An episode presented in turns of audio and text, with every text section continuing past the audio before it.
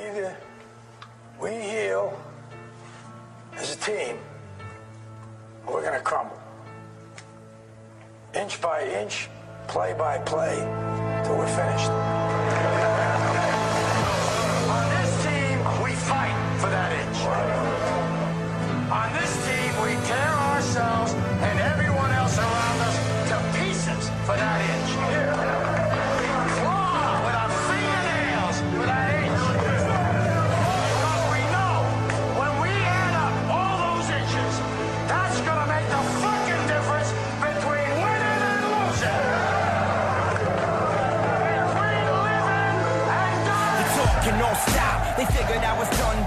Your baby son, the ball just dropped. Waste man, what a great clan, what a flock.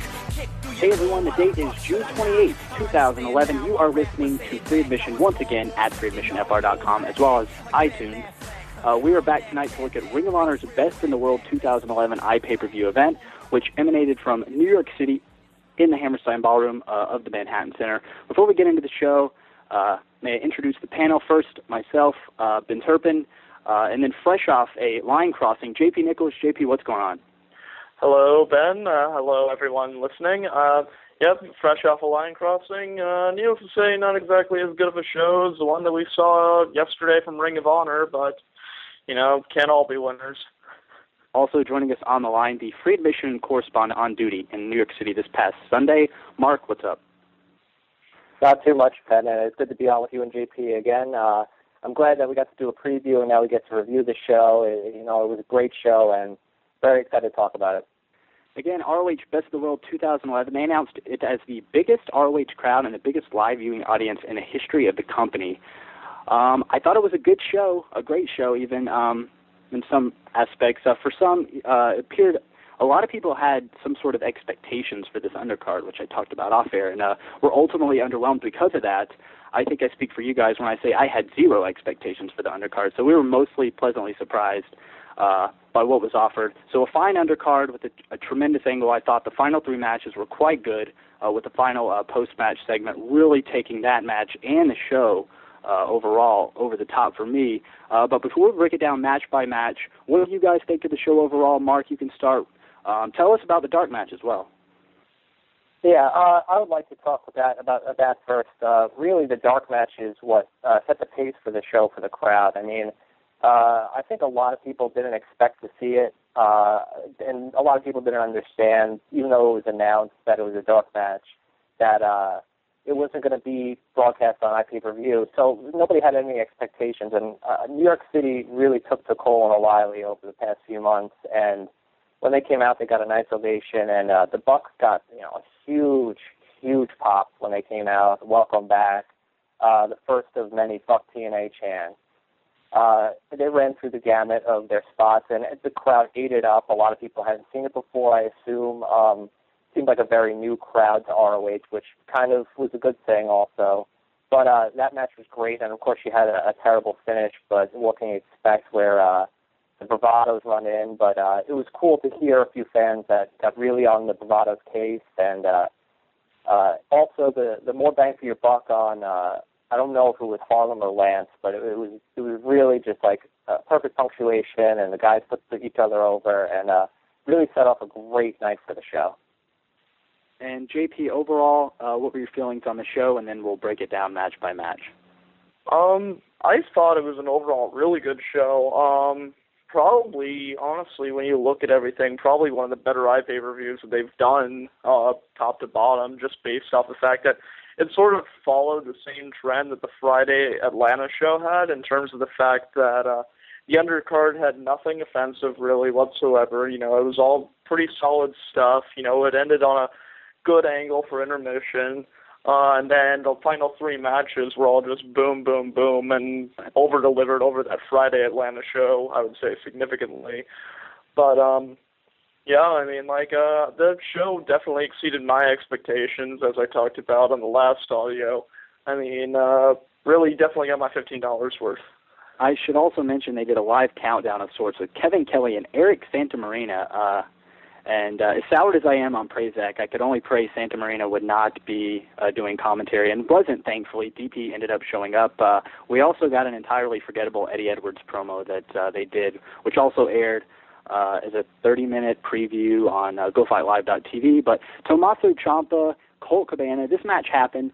I probably would have favored the hardcore match or even Bennett Lethal as the opener, given how Bennett Lethal ultimately turned out. Uh, Mark, I know you liked uh, this as opener. Uh, this, uh, I, I think the most notable thing about this match, uh, and, and I know JP will certainly agree, was the absence at ringside of the Banister, R.D. Evans. And let's be honest, he alone would not only make this match much more worthwhile to watch, but additionally add at least a complete full star to the rating, I think. Uh, but what do you guys think of this? I thought that it was a fine match, personally. I mean, pretty much no more, no less. I mean, uh, I mean, I don't really know how I felt about it. You know, it was a choice of opener. I mean, the street fight probably uh, would have been a better way to uh, kick off the crowd, especially with like, uh, you know, you have the uh, few factors going into that. You know, in terms of it being Homicide's hometown, Rhino's return to the Hammerstein, etc. But I didn't really have any complaints about the match. I mean, it was just it was just there. I mean, Colt's comedy was fun like usual, but yeah, I mean, uh, the, the severe lack of R.D. Evans, as already mentioned, was very uh, polarizing to me more than anything. It's just like, especially after watching his promo on the Video Wire, which was, in my opinion, probably one of the better promos I've seen all year for sure. but yeah, I mean, no, we've seen a lot of good promos recently. Yeah, yeah, I mean that that video wire in particular. I mean, you had that one and the the Bravados pre-tape, which was like truly outstanding. yeah, uh, I liked it as the opener more so because of uh, the fact that we had um, uh, Mike Bennett and Jay Lethal after, which was kind of like a you know it got the crowd. And I don't want to say it took them down a notch for that match, so that you could see Jay Lethal, you know, really showcase that he's completely polished, but I think that if you had the, the street fight before that, it would have maybe deflated the crowd having two hot matches, even though the dark only went uh, eight minutes. Sure. But I, I think this is a fine opener. Um, I think that Ciampa's really just, you know, he's he's solid. That's about all you can say about him. And Cabana will go out there and he'll he'll do his tricks and everything. And uh, he got a nice pop out when he came out of the out for the crowd, and uh, I, I liked it. I think it could have been pushed back, sure, but I think it was uh, more uh, strategic to do it and then have Lethal and Bennett follow. Sure, and I mean Ciampa. I say what you will about him, he hasn't particularly had the best opponents thus far in his ROH tenure, barring like Adam Cole, which was in Plymouth, Massachusetts. So it's been Colt Cabana and Homicide pretty much for this guy, as well as Grizzly Redwood. I can't forget. Uh, Mike Bennett and Jay Lethal was next. This was probably the best I've seen either guy in ROH. Lethal is just like so ridiculously polished now compared to his original run. Uh, so this was definitely the most enjoyable match of the first half for me, um, if not for a ridiculous two uh, move sequence, which I know JP agrees with. A brutal Bob sidewalk slam uh, to Lethal on the apron, followed by a running lariat off the apron to the floor from Bennett, which Lethal sold like a total champ. Uh, and as I said, JP, I know you certainly echo those sentiments. Oh, fully agreed uh, entirely. I mean, obviously, it was no secret going into this show that I was not looking forward to this match in the least. And, well, not necessarily a great match by any means. It was a much more fun than I anticipated it being, with uh, just the way that the crowd really took Lethal in. You know, like you know, he was at home. I mean, uh, especially with the main highlight highlighted chant being "You've still got it" for 26 year old Jay Lethal. That just really caught me off guard and had me uh, dying of laughter pretty nicely. I mean, uh, I suppose, I mean, as I posted on Twitter, I mean, I suppose that's what five years of being in TNA would do for you. But, you know, I mean, the, the match itself, though, it was definitely, uh, like I said, much more fun than I anticipated. And uh, Lethal going over, I would say, was the right move, you know, for his first match back. And uh, this is probably the best I've seen Bennett since. Uh, he, I mean, since he's come into Ring of Honors, I mean, it, it's really a shame with him in the sense that obviously I've not been a big supporter of him for a while, but like if this was the type of character were in WWE, I mean, he would probably be getting quite a bit of praise, but because of the fact that it's Ring of Honor, he's sure. just not going to get it whatsoever. But I mean, like he's a rather enjoyable heel, and yeah, I mean, I just like I said, I thought this match was pretty fun. Yeah, I I really can't expand too much on that, but I, I think the crowd really uh, really helped this match, except for the stupid chants that they had. Uh, they had a, a fuck Hulk Hogan chant, fuck TNA, then Randy Savage, and uh, it, it was kind of uh, more of a, a getting yourself over early on, and it got kind of uh, annoying towards the end. But the crowd didn't bother me too much because the match was great. Um, for what it was. It wasn't great by normal standards, but uh, going into it, I thought it was a complete waste of Jay Lethal. Uh, this is your guy coming back from TNA. You, you have him in your uh, your New York Post ad, uh, and you put him against Mike Bennett. But um, I, looking back on it now, I can see that Bennett's going to get booed no matter what, and Lethal coming back for his first match. It was that you only get one chance to have that dichotomy. If they book Lethal and Bennett anywhere else it may not have had that. You know, maybe on in a first time being in a you know in a different market for Jay Lethal, it w- it would have been uh, just as well. But they they played so also, excuse me, uh, they played off each other so well that uh, I I just bought into it, and by the end, uh, I thought it was a really good match. Rhino and Homicide in a no holds barred Barrio street fight. Uh, I thought this was fine. It started off pretty well, and then I just thought it kind of fizzled. Um, the finish saw Rhino go for a gore, I believe, but uh, Homicide uh, rolled him up with a sunset flip, and uh, that was that. Uh, Post-match, Rhino with a pretty devastating gore on Homicide through the table, which presumably writes him off for the time being. Mark, you didn't get your apron pile driver through a table, unfortunately, but you did get a gore.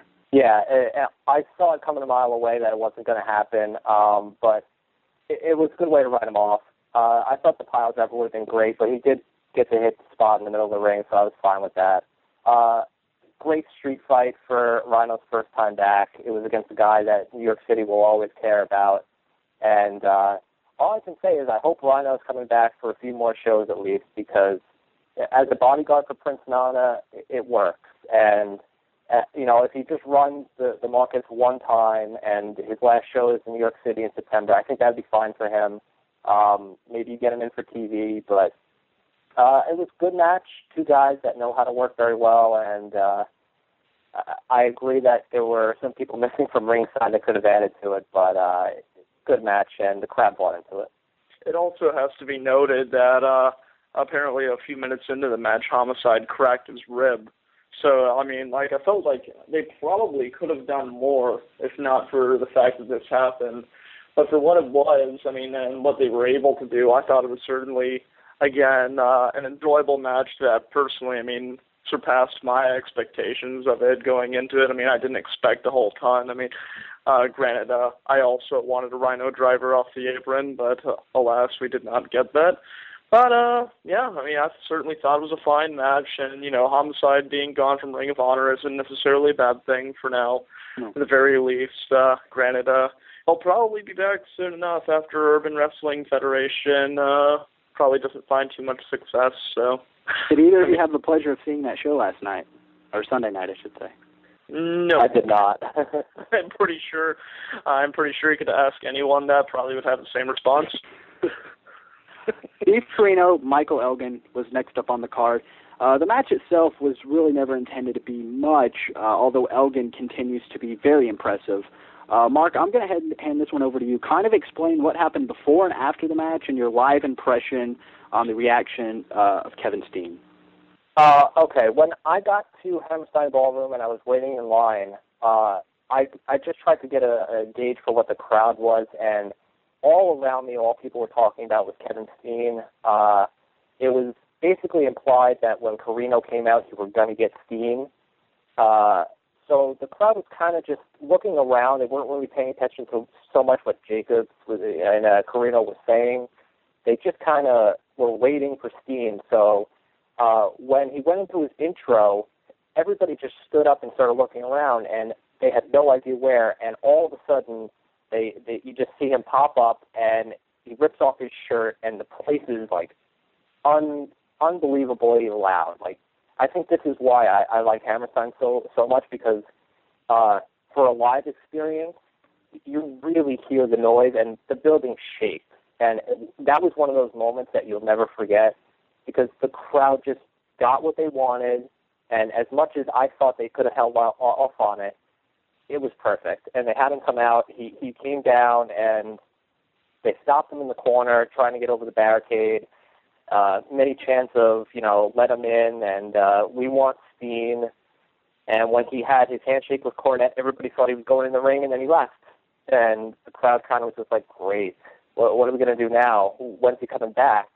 And I thought that was going to hurt Elgin and Corino. Uh, but that match was, you know, it was fun. Came off very good. But uh, after the match was when the crowd really bought into Steen's return because him coming out and saying, "My name is Kevin Steen," and "Fuck Ring of Honor," and uh, package pile driving Corino, and the crowd going nuts. Like Cornette was looking at the crowd like, "What is wrong with you people? Why are you cheering him?" And when he just gets carried out, I, I was staring down on it, and I was like, "This is." Uh, it was just so perfect. I, I forgot about anything that I had said where he should be held off till like final battle or whatever. It, it just was so perfectly executed that I have no gripes about it. Oh, and also, I mean, like the thing is, I mean, like this type of angle on Ring of Honor is just really good because it's not an angle that is ever really. Well, I wouldn't say it's never been done. But it certainly, it's not done often enough to the point where it, you know, feels repetitive at all. And like this angle just comes off really well because of how low key I suppose it really is. But the match itself, I mean, where Elgin and Corino, I thought was again fine. I mean, particularly that that amazing uh, catch by Elgin from Corino's dive and power slam into the guardrail and then the floor, I thought was particularly the highlight of the actual match itself. But the uh, both segments, I mean, involving Steen, were just completely well done. I mean, especially the post match. I mean, just like the way that they essentially swerved the crowd entirely, you know, who were just thinking, you know, Steen comes out, saves Corino. And I'm very interested in just seeing where this angle goes from here. I mean, like, you know, if we get some uh, eventually down the line Steen and Corino matches like I sort of was hoping for, um, I would be quite a happy camper. I mean, and uh, yeah, I mean, I'm just really excited to see where it goes from here. And going forward, where do you see it going, Mark? Yeah, uh, I see it being a, uh, you know, Steen and Corino having a few more things. I think that Steen's going to show up uh, at a few more shows. Mostly, it, it's really hard to say if he's going to be on television, but um, I think it would be a big mistake not to have him show up. Uh, I think ultimately, for his full reinstatement, since Cornette uh, was screaming that you'll never, you know, you'll never see Kevin Steen in, in the ring in the ROH ring again I think the only way that you can do it is you have him, you know, come back and somebody has to say that if you win, you get uh, an ROH contract because there's no way, no way that he'll ever win anybody over or in storyline they could have him come back and say, oh, he's, you know, he'll be fine. He's still crazy, but, you know, we'll let him back now. Um, I, I saw people com- comparing it to when Cornette Dan low key, but this is a, a very different situation because this is obviously an angle that uh, is building for Steen's full return. But uh, you know what? I really couldn't predict it if I if I had to put money on it because I, I did not expect them to go that route at all. So. I know a couple, uh, in particular, people claimed they felt that uh, Cornette may or may not turn heel inside the Steen, which just sounds like a terrible idea to me. TNA move, obviously. yeah, hashtag TNA move in its entirety. Okay, moving on uh, to uh, at that point we got intermission. Uh, we come out of intermission with Christopher Daniels defending the ROH World Television title against El Generico, who will lead ROH into television with the title. Uh, it always seems to work out when a guy is leaving that he decides to become very fresh after a 10-year dull run, and that's exactly how you could describe Daniels here. Uh, he was very on point. Uh, the character here was just so refreshing. Um, but match-wise, I thought it was it was really well worked. It was pretty simple, but it was really really good. Um, and El Generico, I definitely see as a perfect guy going uh, into TV with uh, this title. So JP, what do you think? I personally thought that the match was really really fantastic. Like just uh, as you said, I mean uh, Daniels, like just the way he really really just like totally rejuvenated himself in this match. I mean, just from there were a ton of little things that he did that I didn't particularly liked. Uh, I mean, the main example being just uh, um, his, uh, you know, I've still got a chance to even just like little Jeff Jarrett bits I particularly loved the finishing sequence of this match, you know, which was uh, Daniels putting on the TV title. He goes for the best moonsault ever. Eats a very sick uh, boot to the face, followed by the Yakuza kick and super brain bust uh, from uh, Generico. And then, like, the way that, um, I mean, after the one, two, three, I mean, just the way streamers filled the ring, it actually felt like a probably like a legitimate special moment, which would even be surpassed later in the show. I mean, like uh, these two. I mean, they've had good matches before. I mean, they've never really had the opportunity to have that one great match, and they really decided to put on their working boots for this one because I thought that this may have been my personal favorite match of the show.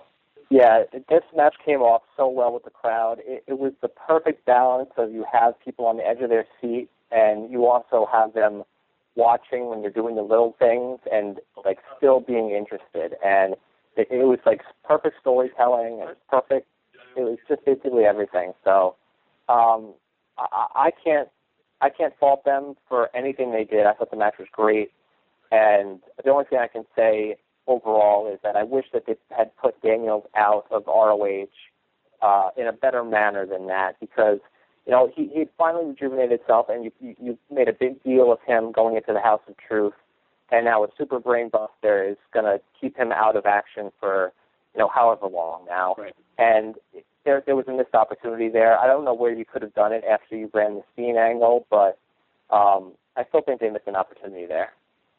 I certainly agree. Moving on to the Wrestling's greatest tag team of Charlie Haas and Shelton Benjamin defending the ROH World Tag Team titles against the All Night Express of Rhett Titus and Kenny King, the Briscoe brothers of Jay and Mark, and the former champions, the Kings of Wrestling, Claudio Castagnoli and Chris Hero. I think I could preface the discussion of this with it was very good. Uh, it went near 40 minutes, which I'll never argue with based on most elimination matches. Uh, you know what they get in terms of time today. Uh, but this was really quite a mess in both structure of the match, I thought, but most definitely in the booking. Uh, they did a big dive sequence, which I believe resulted in JP doing many happy laps around the world. Uh, but the, the dive sequence was uh, at about the halfway point, probably 18 to 20 minutes into the match, and this is where I thought the crowd peaked. Uh, and then the match just kind of slowed back down to a normal pace, and they started doing eliminations. Featured one of the best Uf- UFOs I've ever seen uh, at one point on Charlie Haas. Uh, the biggest oof in terms of booking uh, was A&X's elimination of the Briscoes. A&X have been what like 0 10 lifetime against the Briscoes, 0 4 thus far in this feud since March, and this is your big A&X win. Uh, the first fall of a four-way elimination match that will be entirely forgettable. Uh, then you eliminate A&X and have a completely, in my opinion, anticlimactic finale with Kings of Wrestling and World's Greatest Tag Team. Although I do agree with it uh, to get your blow off.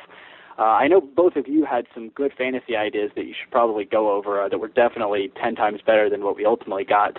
I'll finish with saying uh, you know, with A&X and Briscoes, uh, they were probably the most over guys in the match, which I think says a lot. I'm not sure what, um, but JP, how many happy laps exactly were you doing after that uh, Fosbury flop?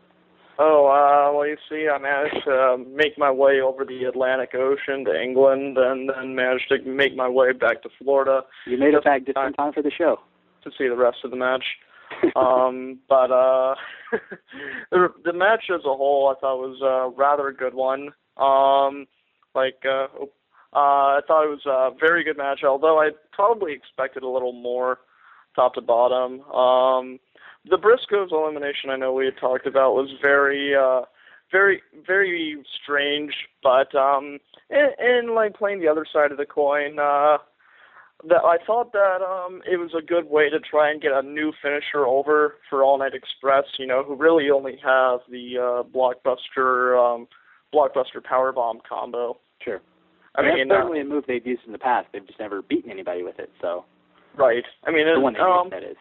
I mean, and then uh, it's not like the Briscoes are going to lose any heat from the taking the fall. Oh, I mean, not.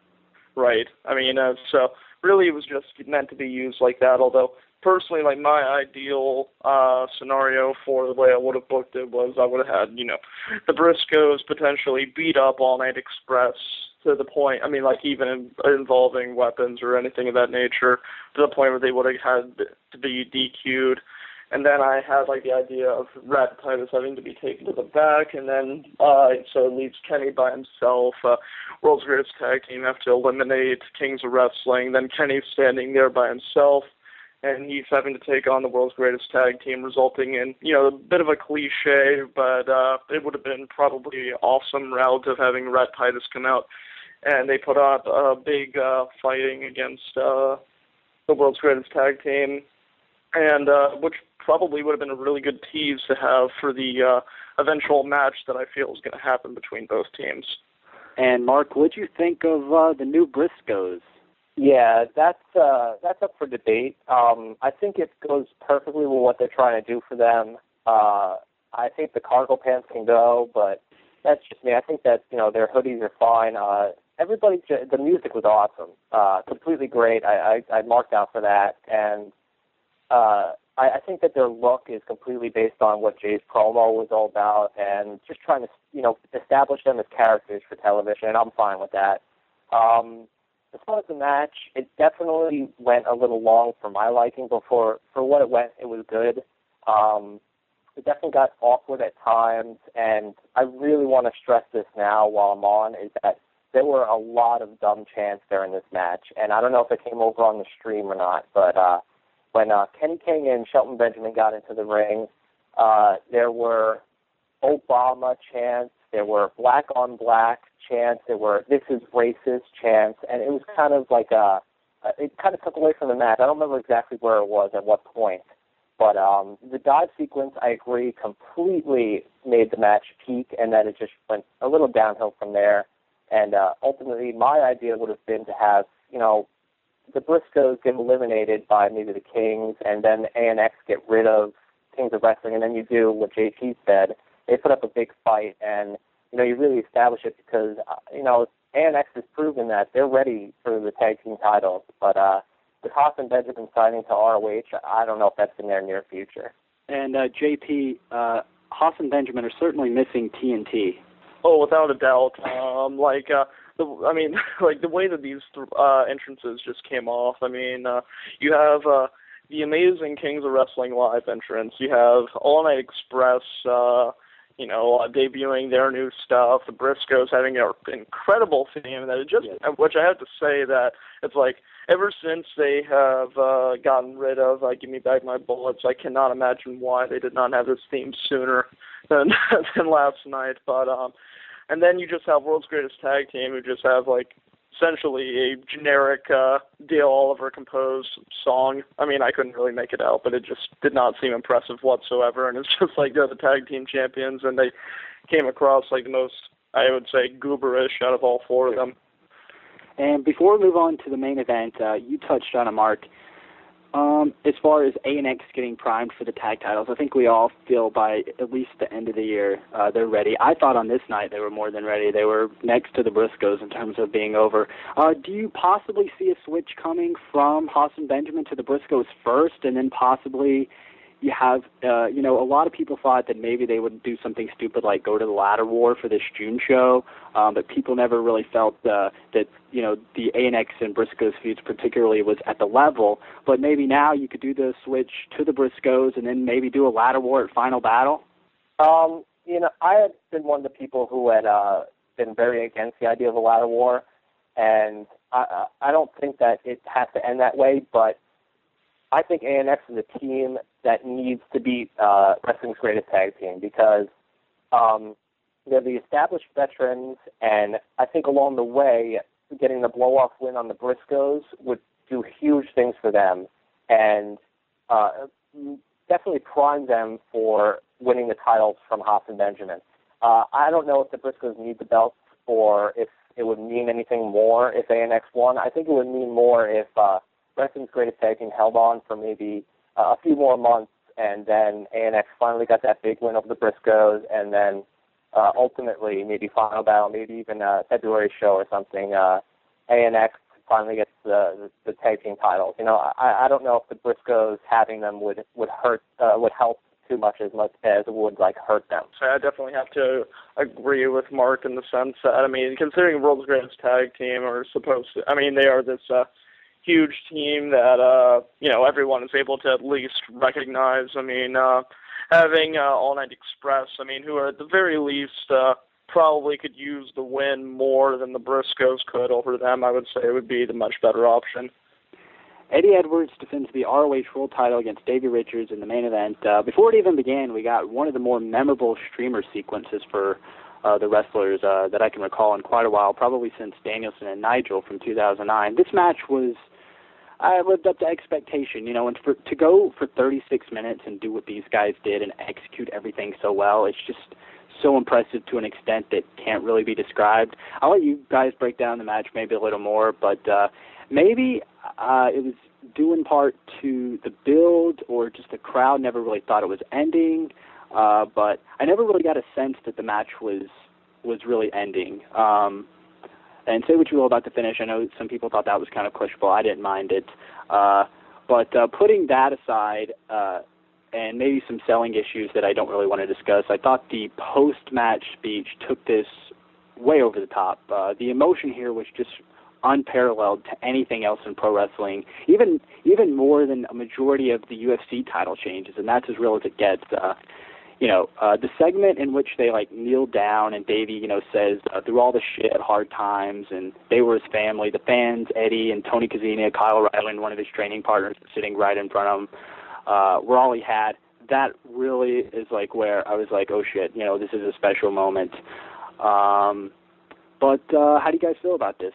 Well, let me start off by saying that in terms, uh, I mean, obviously, it was no secret that I didn't necessarily want Davey to win here, Right. and I also want to mention that their first match that they had on HDNet a little over a year ago. I know a lot of people were nuts over it. I personally was not at all. I mean, like I thought it was okay. I mean, I thought it was mostly a little thing that I like to call a music video type match. You know, where there's a lot of really cool stuff that they do that would be great for a video, but in terms of an actual match, I wasn't nuts about it. Sure. But this match, I mean, like as already mentioned with the streamers, it had a very big feel to it just by the way that the crowd responded to them. And uh, I will say that, I mean, I thought that the crowd was super into the match for the majority of it, at very least. I mean, they were probably about 60% for Davey, 40 for Eddie.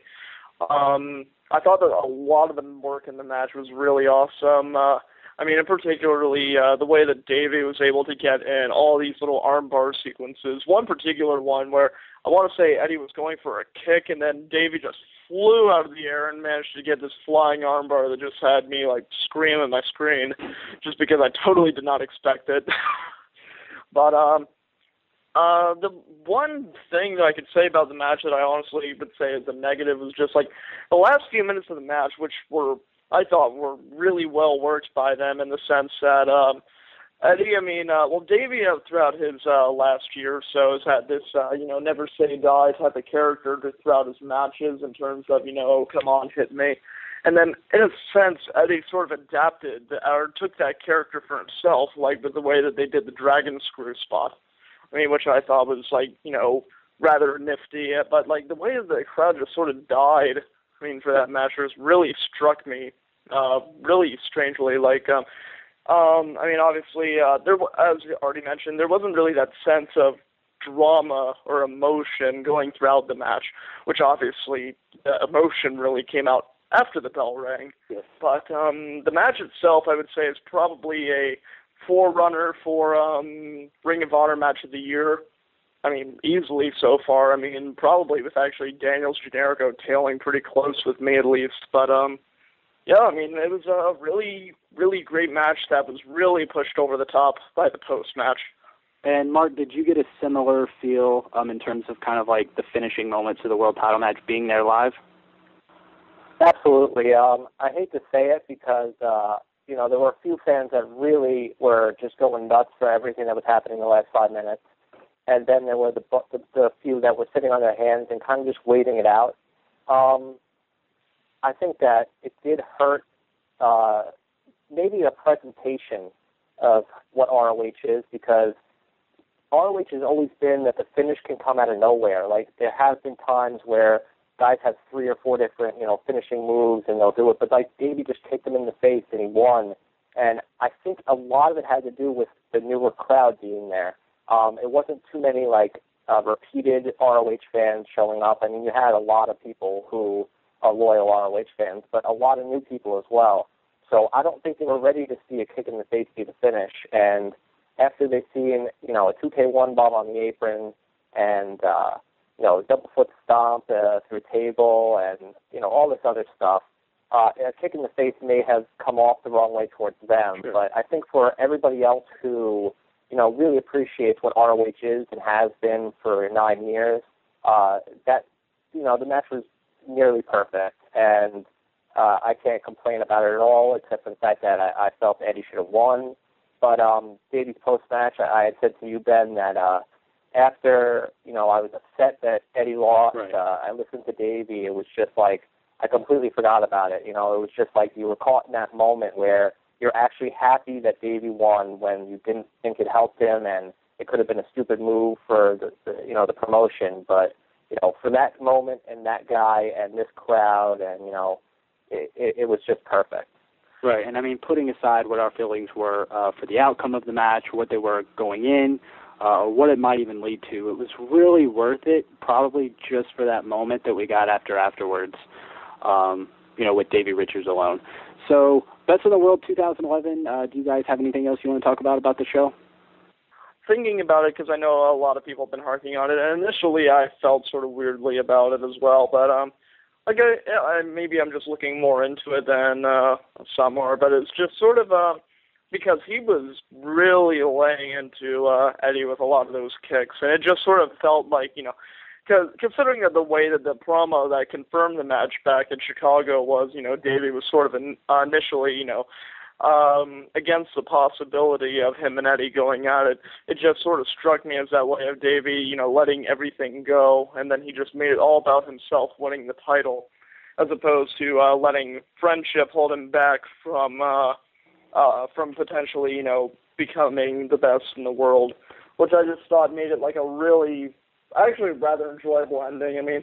Which again, like I say, I mean, I would, I mean, the match as a whole, I have no real complaints about besides just like the crowd just being sort of dead for the last few minutes of it.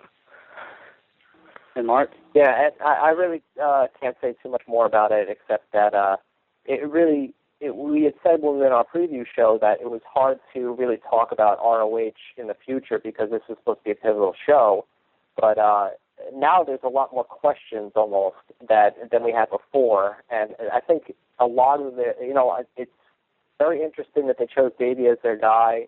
Um, I don't know where this leaves Eddie, unfortunately, and I think if you look past the moment that Davey had, that's you know really critical to see where Eddie goes. And you know, I hope they don't go the typical route that we have discussed, where he just you know he gets to be the disgruntled partner and he eventually turns heel, and then you never see him again. And you know, Eddie is so much better than that, and he really evolved into something that you know a main event guy in ROH, and uh, uh, I'm really interested to see what they do with him. Now, before we conclude the show today, uh, we have a little bit of breaking news as uh, we're on the heels of the CM Punk uh, work shoot promo, as some would call it, uh, on Raw this past Monday night, uh, just hours uh, actually um, from uh, happening. Uh, Mark, why don't you describe a little bit of what happened? Uh, well, basically, if uh, people hadn't seen the end of Raw, uh, CM Punk had helped our Truth defeat John Cena in a uh, tables match, and uh, John Cena just kind of laid on the table, and uh, CM Punk had a mic, and he went up to the top of the ramp and sat down, and uh, he said he wanted to get some, you know, a few things off his chest. He wanted to speak about it, and uh, basically he he pulled over John Cena at first and said he he, he didn't dislike John and that there were other people in the back he hated more. Um, he just didn't like that uh, John Cena had uh, the way he kissed this uh, Vince McMahon's ass, and then he went on to say that uh, Dwayne Johnson kissed ass as well, which is The Rock. Um, he mentioned Paul Heyman and said he was a Heyman guy, and then dropped Brock Lesnar. And uh, I remember that the the biggest difference between him and Brock was that he was going to leave with the WWE title, which I thought was a, a really strong line that he had. Um, then basically he, he just talked about how they don't appreciate him, uh, how he's not billed on the programs and uh, on the, the cups at 7-Eleven, which is completely true. Uh, he made a, a slight remark at uh, USA Network. I, I don't remember exactly what it was, but um, you know, he, and then ultimately the the capper for me was when he said that he was pissed off that The Rock was in the WrestleMania main event next year and he wasn't. And I, I thought that was like a very strong point, and he looked very, you know, stern about that, and I, I believed him 100% that that he was, you know, you know, legit on that. Um, then he had, he went on to mention that he was going to win the the WWE title and he would take it with him and go to New Japan, and then uh, he was going to maybe defend it in ROH. And he looked over to the, the camera and made a you know a wave and said hi Colt Cabana, and uh, I, I thought that that's where it peaked. But right after that, he went into the thought that if you know he thought that if Vince McMahon was dead, that uh, WWE would be better, but it wouldn't be because you know Stephanie McMahon would be in charge and her doofus husband, which is obviously Triple H, and uh, the the yes men like John Laurinaitis that would never make uh, Vince McMahon a billionaire, even though he's a millionaire.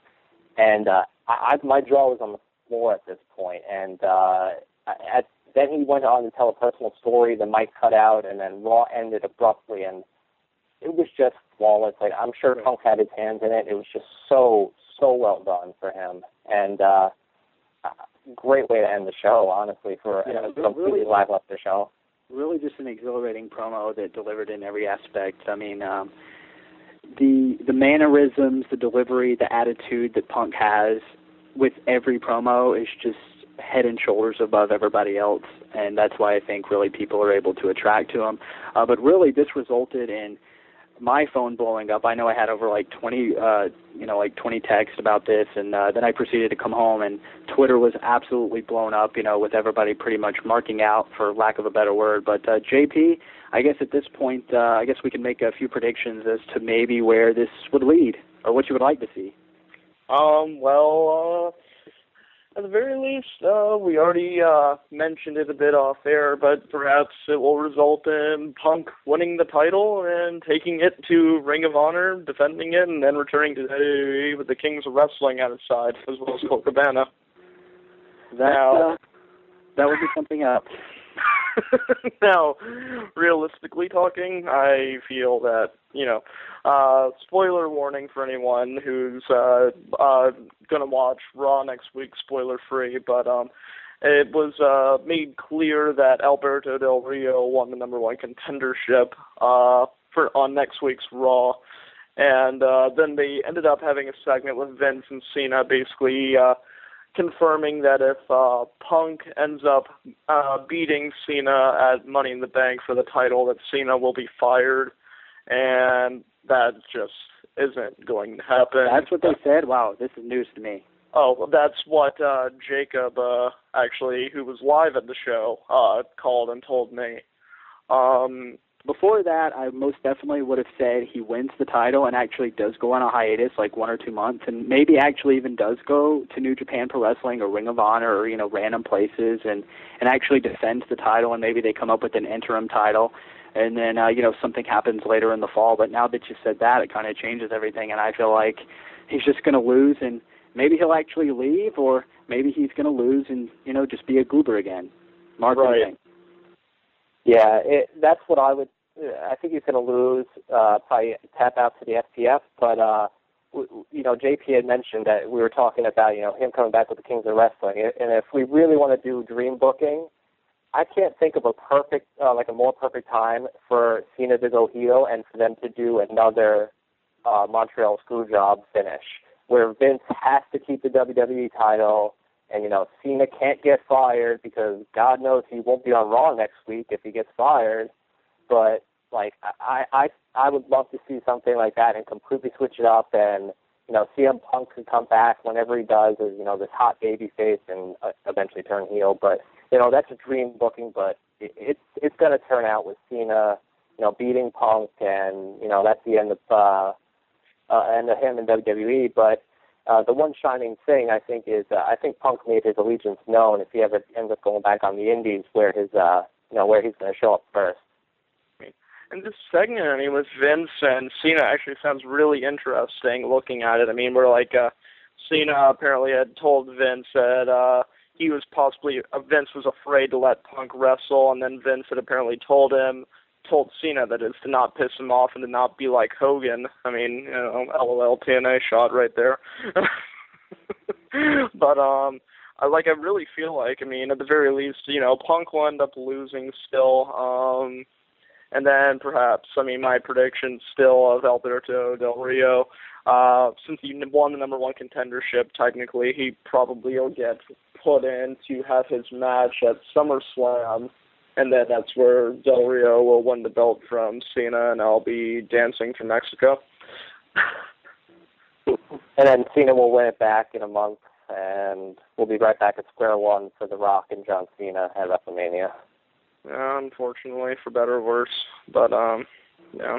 At the very least, you know, this particular promo, though, top to bottom, I have to say it's probably the most thoroughly enjoyable promo that I've seen from uh WWE in probably a few years. I mean, I said like the immediate one that came to mind after it happened was after I fully watched it was uh Joey Styles uh promo that he cut on Raw about five years ago, which obviously was, you know, same type of promo in terms of a work shoot, I suppose, but I mean, this was just a really awesome promo, just like a bunch of really awesome little things. I mean, just from everything from the uh, New Japan and Ring of Honor name drops to him just simply going, Hi, Colt I thought it was incredible.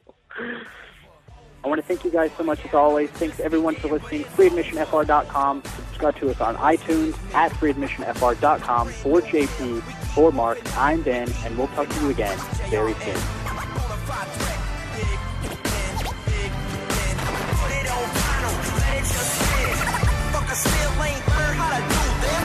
something.